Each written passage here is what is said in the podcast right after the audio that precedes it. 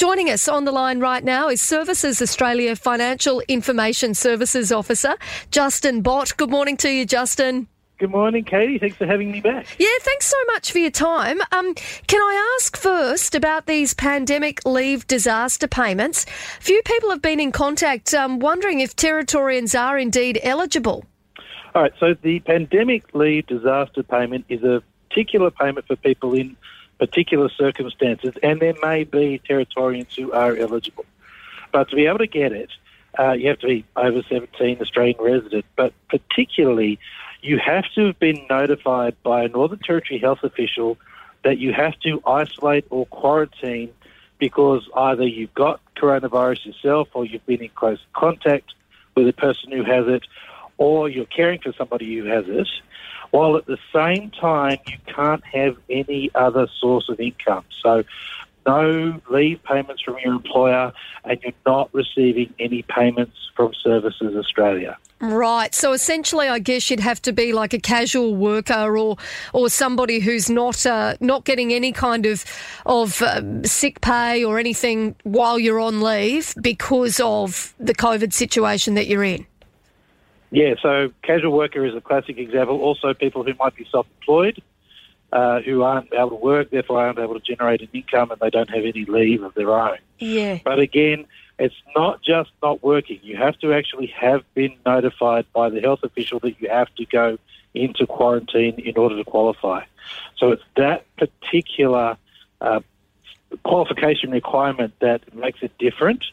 Uh, the other payment that's going around is the um, COVID 19 disaster payment. That's for people who are in general lockdown, uh, but that you have to be in lockdown for more than seven days. So, Northern Territory thankfully wasn't in lockdown for that long, so that payment isn't for those. What but about again, for anybody who might be in financial difficulty, might not qualify, yeah? always remember just the standard payments that Services Australia provides. So if you aren't eligible for those, you may still qualify for our job job seeker payment, or if you're caring for somebody, the carer payment as well. Just the best thing to do if you're not mm. sure is our website. So for the pandemic leave disaster payment, if you go to our website, which is servicesaustralia.gov.au, you're going to find right at the top there there's a yellow banner that says, "Are you affected by COVID-19?" Yep. If you click on that, you follow the links to pandemic leave disaster payment, you'll actually find that there is a section in there directly related to the Northern Territory. So Justin- you can go into that. Yep. There does seem to be a little bit of a loophole, I- I guess you'd say. Um, from what I can gather from some of our listeners, there seems to be a bit of a loophole in the sense that um, we have got some of our workers, i.e., uh, those that work in gyms, for example, who aren't able to, to go back to work at this point in time because the Northern Territory government has deemed that uh, that they're you know they're not able to reopen. Um, so while the Northern Territory might not be in lockdown for 14 days, some of those uh, some of those workers, due to the situation where the, the gyms can't open, they're not able to actually go back to work. So, um, I mean, is it possible for them to access that COVID disaster payment? Unfortunately, the, the rules for the COVID require a, either a total lockdown by um, the Northern Territory government, so they Yeah. set the, the determining for that one, or that you've had that COVID 19. For people that are in your circumstances, then what they want to do is again go to our website and uh, on the front page, they search for something called the Payment and Services Finder because they may qualify for some other payments. If they Yeah. aren't able to earn an income, then it would be those other payments like the job seeker that I've talked about. Right. So hopefully there is something available to some of those people who simply aren't able to go back to work at this point. Yeah, that's what, and the, the Payment and Services Finder is the best way online to do it. But of course, um, with that pandemic leave, if you think that you are potentially eligible for it and you meet that requirement, then it's a quick phone number. So it's one eight zero double two double six. That's how you. That's the number you ring to apply. One eight zero double two double six, not one eight hundred, which No. everybody always goes to, but one eight zero double two double six, and you speak to one of our officers there. They will be able to um, take take it on and, and take that application for you. Yep. If you are in some other sort of help or you need uh, other support because, of course, this is a difficult time, not just financially, but psychologically, emotionally. Always remember that Services Australia has social workers that are there to help as well.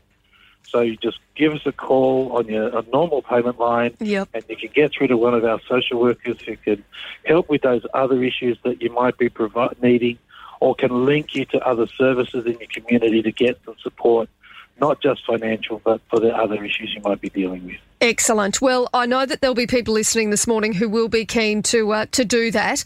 Now, uh, Justin, I also understand that the upcoming balancing of family payments um, that is something that people are needing to do at the moment. Is that right? Yeah, and this is not a new thing. This is Yep. for people that have had family tax benefit in the past. This is something that we've been doing for the last 20 years. But obviously, with COVID again, there may be new customers, or obviously people have just had their first baby, that this will be a new experience.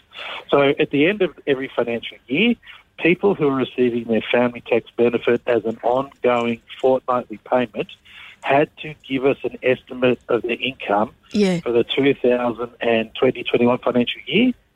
Now that that year is over, we're going to need to verify that the income that they thought they were getting was the income that they actually got. And you do that through your tax returns. So what we need our customers to do who are getting family tax benefit mm-hmm. is to lodge their tax returns with the Australian Taxation Office or let us know that they don't have to lodge a tax return with the Australian Taxation Office.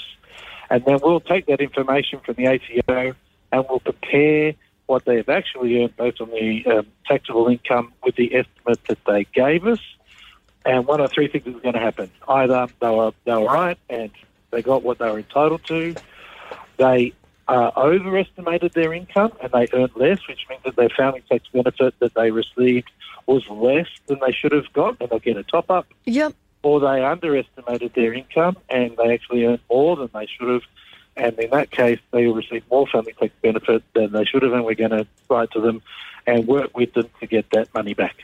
Well, Justin Bosch, I know there's always plenty happening. Is there anything else, very briefly, that our listeners should know about um, with the end of financial year and notifying Services Australia of any changes to their circumstances? Well, the big one is going to be obviously for again for family tax benefit, new financial year, potentially new estimate. But for customers again who first time on uh, payments from us, a lot of our payments are taxable income. So Yep. we have already uh, pre-populated their tax returns through MyTax. Their, their taxable income from Services Australia has already been given to the Australian Taxation Office. So they are then able to do their tax returns from now, and the Services Australia information is already there. But the ATO, I know, generally want people to hold off lodging their tax returns if they can until about August, because from August, then all of the sources of pre-populated information is there. So their bank interest, their dividends from the shares, um, sources of income from other employers, it's all Yep. generally there by August so that they can do those tax returns nice and easy from the beginning of August. Beginning of August. Well, Services Australia Financial Information Services Officer Justin Bosch, good to speak with you this morning. We appreciate your time. No worries, Katie. Thanks so much for having me. Thank you.